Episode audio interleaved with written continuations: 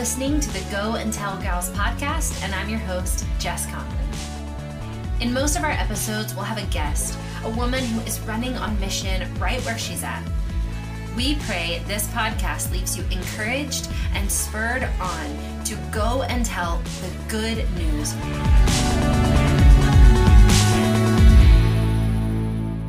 Hey guys, it's Jess here with Go and Tell Gals podcast. Listen, we are starting a different kind of series today. We're going to do some coaching for women on mission who happen to be quarantined. I know that's the setting for most of us, if not all of us right now. What does it look like to be a woman on mission in the midst of quarantine, in the midst of social distancing?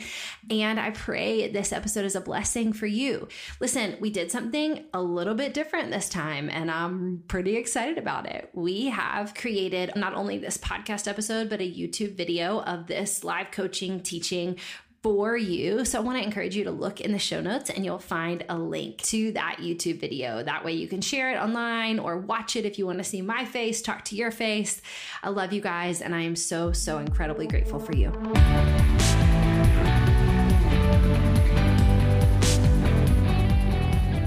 Hey friends, it's Jess Connolly here, and I'm here with a little bit of a different podcast episode. So I, like you guys, am living through this very interesting season in our country, in our world, trying to process what in the world it looks like to be a woman on mission in the midst of quarantine. And right when our country began to shut down and things began to slow down, and I started to realize, okay, we are in this for a few weeks, for a few months, whatever God will have for us, we're in this. I thought about the podcast, and I thought, you know, women are going to be listening to a lot more podcasts. Lord knows I am. I'm listening to a lot more podcasts, and I thought about you guys, and I wanted to serve you guys.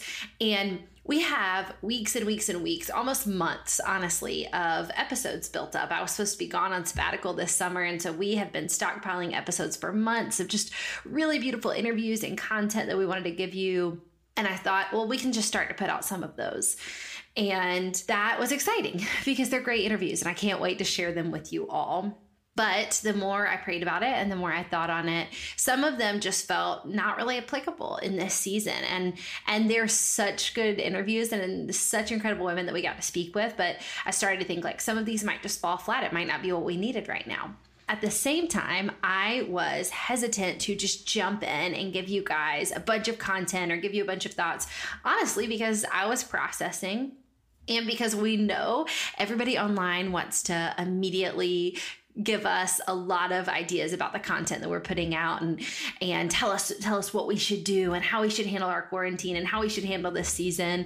But I needed a minute, just like I'm sure a lot of you guys needed a minute, to wrap my head around this thing and to really ask God for some wisdom and for some direction. And so I was absolutely hesitant to come and prescribe or tell you guys what your quarantine, what your distancing, what your season should look like or should be like. But I've asked God for some wisdom, and he's given me some particular wisdom just for myself. And so I thought, why don't we jump in now and just start to talk about what could be for women of mission in the midst of quarantine. So if you're new to the Go and Tell Gals podcast, here's what we talk about. We talk about what it looks like to be women on mission. We talk about how God is meeting us in that. We talk about what we're learning and what we're learning about him, what we're learning about people in the midst of running on mission.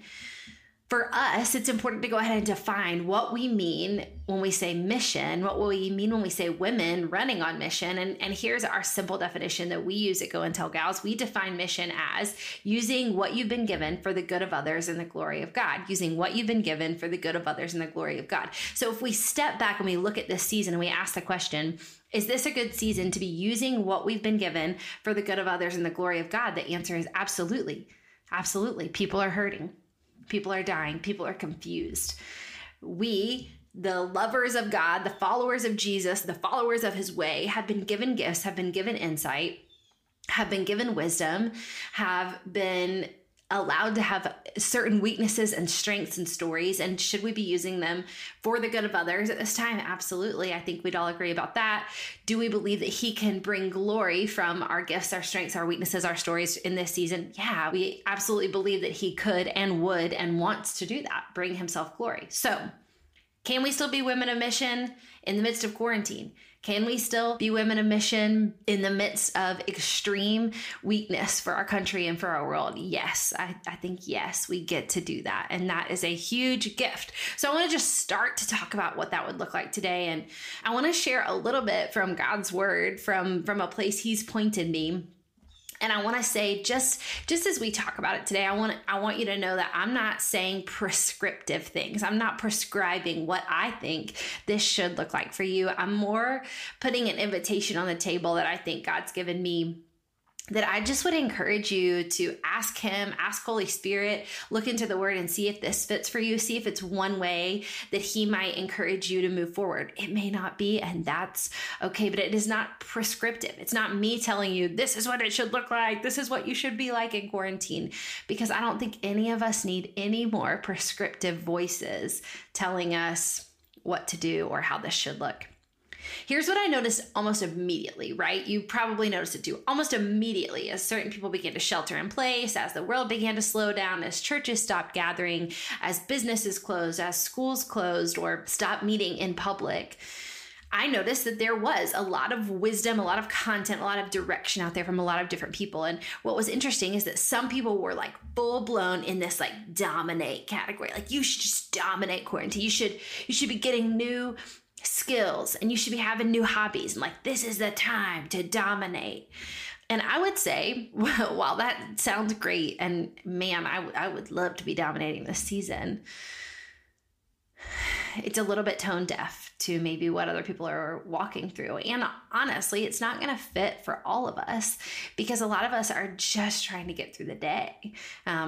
Many of us are overwhelmed with the new setup of our world. Many of us are overwhelmed by the lack of rhythm and pattern that God had given us to order our life well. And many of us are scared or just walking through extreme grief right now, with the number of people in our world dying and hurting. And so domination is not necessarily like the path for all of us. For some of you, it could be, and that is absolutely between you and God and about your own life. But for many of us, like, we cannot dominate right now. But I find on this far other spectrum, I also randomly see some encouragement or some admonishment towards passive inaction. Like, this is too hard, just bury your head in the sand, put on yoga pants and don't do anything. And I would say that is also maybe not the most healthy for a lot of us, like passive inaction that just says this season is going to happen to us. It's just going to happen. We should just let it happen and be quiet and wait till it's over. And we know as followers of Jesus, like passive inaction is really not ever a super worshipful bend for a lot of us. And so I'm not even prescribing, again, a middle way. I'm just saying, I think there's an invitation in God's word for something that isn't domination and isn't passive inaction. And I think that invitation is toward cultivation.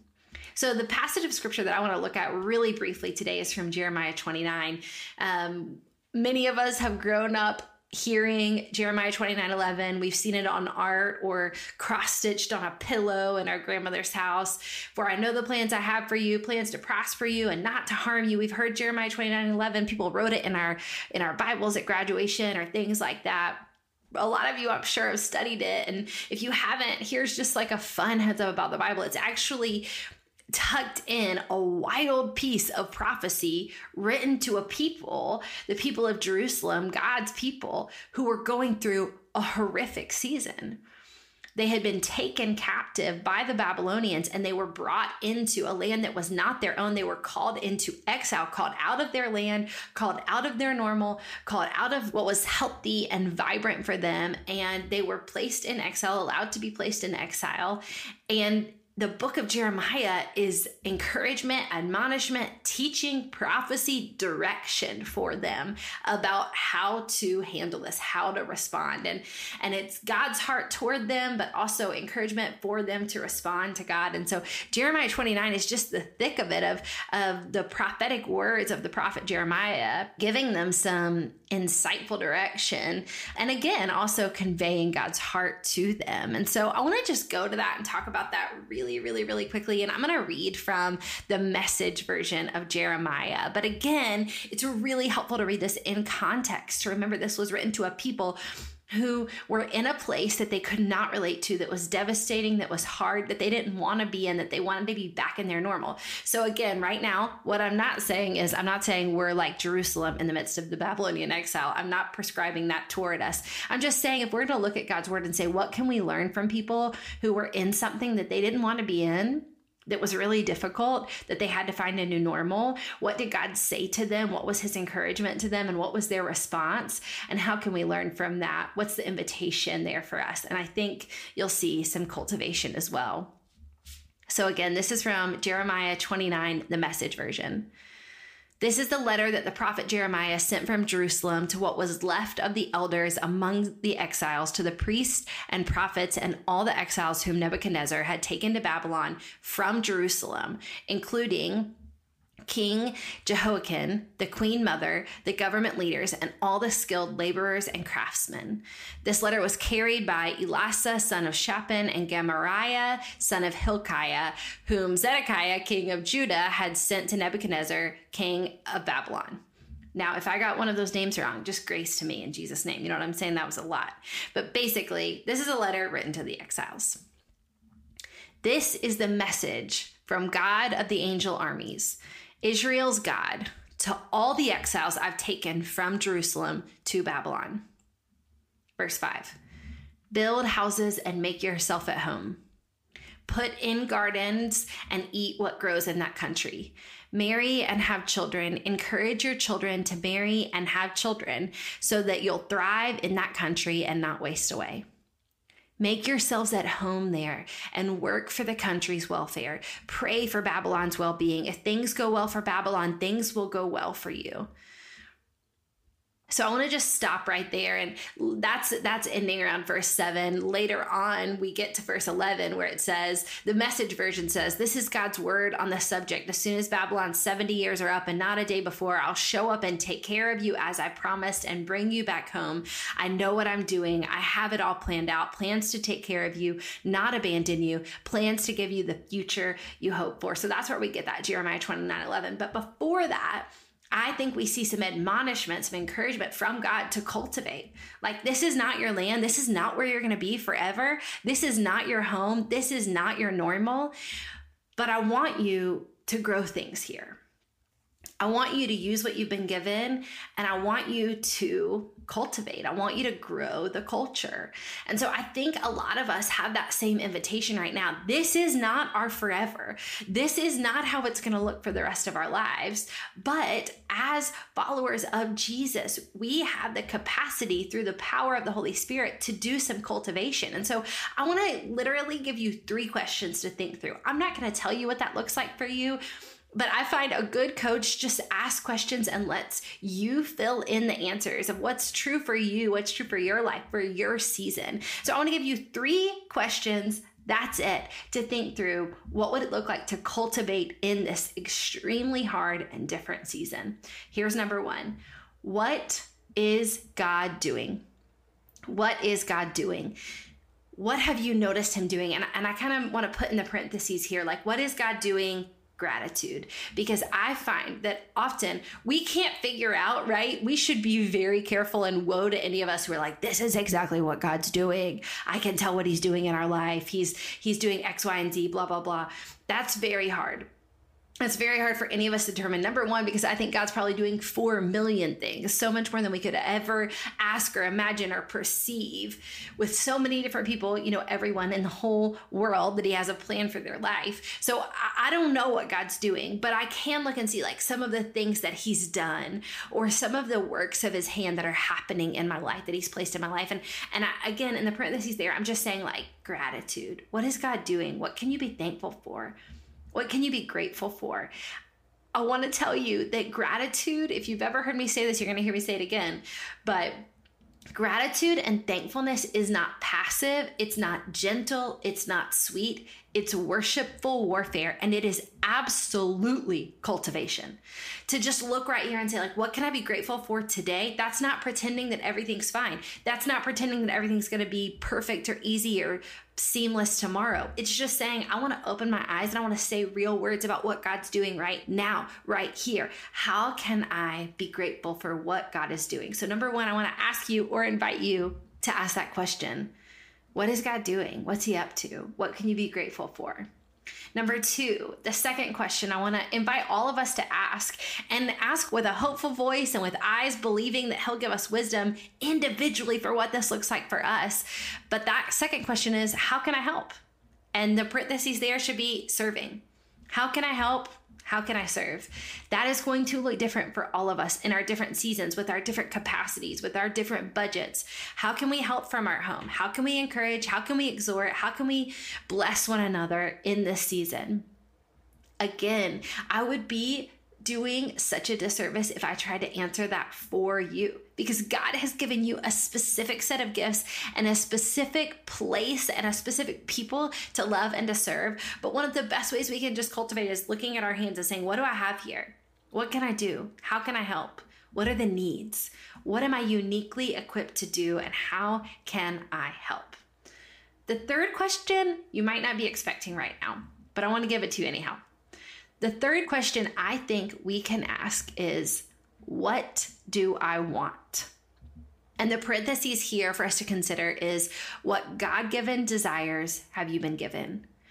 What do I want? Now, a lot of us right now are going to immediately feel defeat, and we're going to think, I can't think about what I want right now. I can't have what I want right now. What I want is to be in public. What I want is to be with people. What I want is to be back to work. What I want is to have a paycheck. What I want is X, Y, and Z. And that's real. But here's my thing. Number one, I think accessing the God-given desire, even of the things we can't have, is helpful for us to stay united with God. I think one of the biggest things I want right now is to worship with my church community. And imagine if I just kept stuffing that down, stuffing that desire. I'm like, well, don't worry about that. Don't think about that. Don't think about that, Jess. Don't think about that. Well, number one, I miss out on some communion with God by just going to him and saying, like, I really want this. I really miss it. And letting him comfort and bring peace to my heart in the midst of that missed desire. But number two, I miss out on some future growth, because I believe a lot of the things that we're desiring right now that we can't have are going to shift us and change us when the world starts moving and being rebuilt.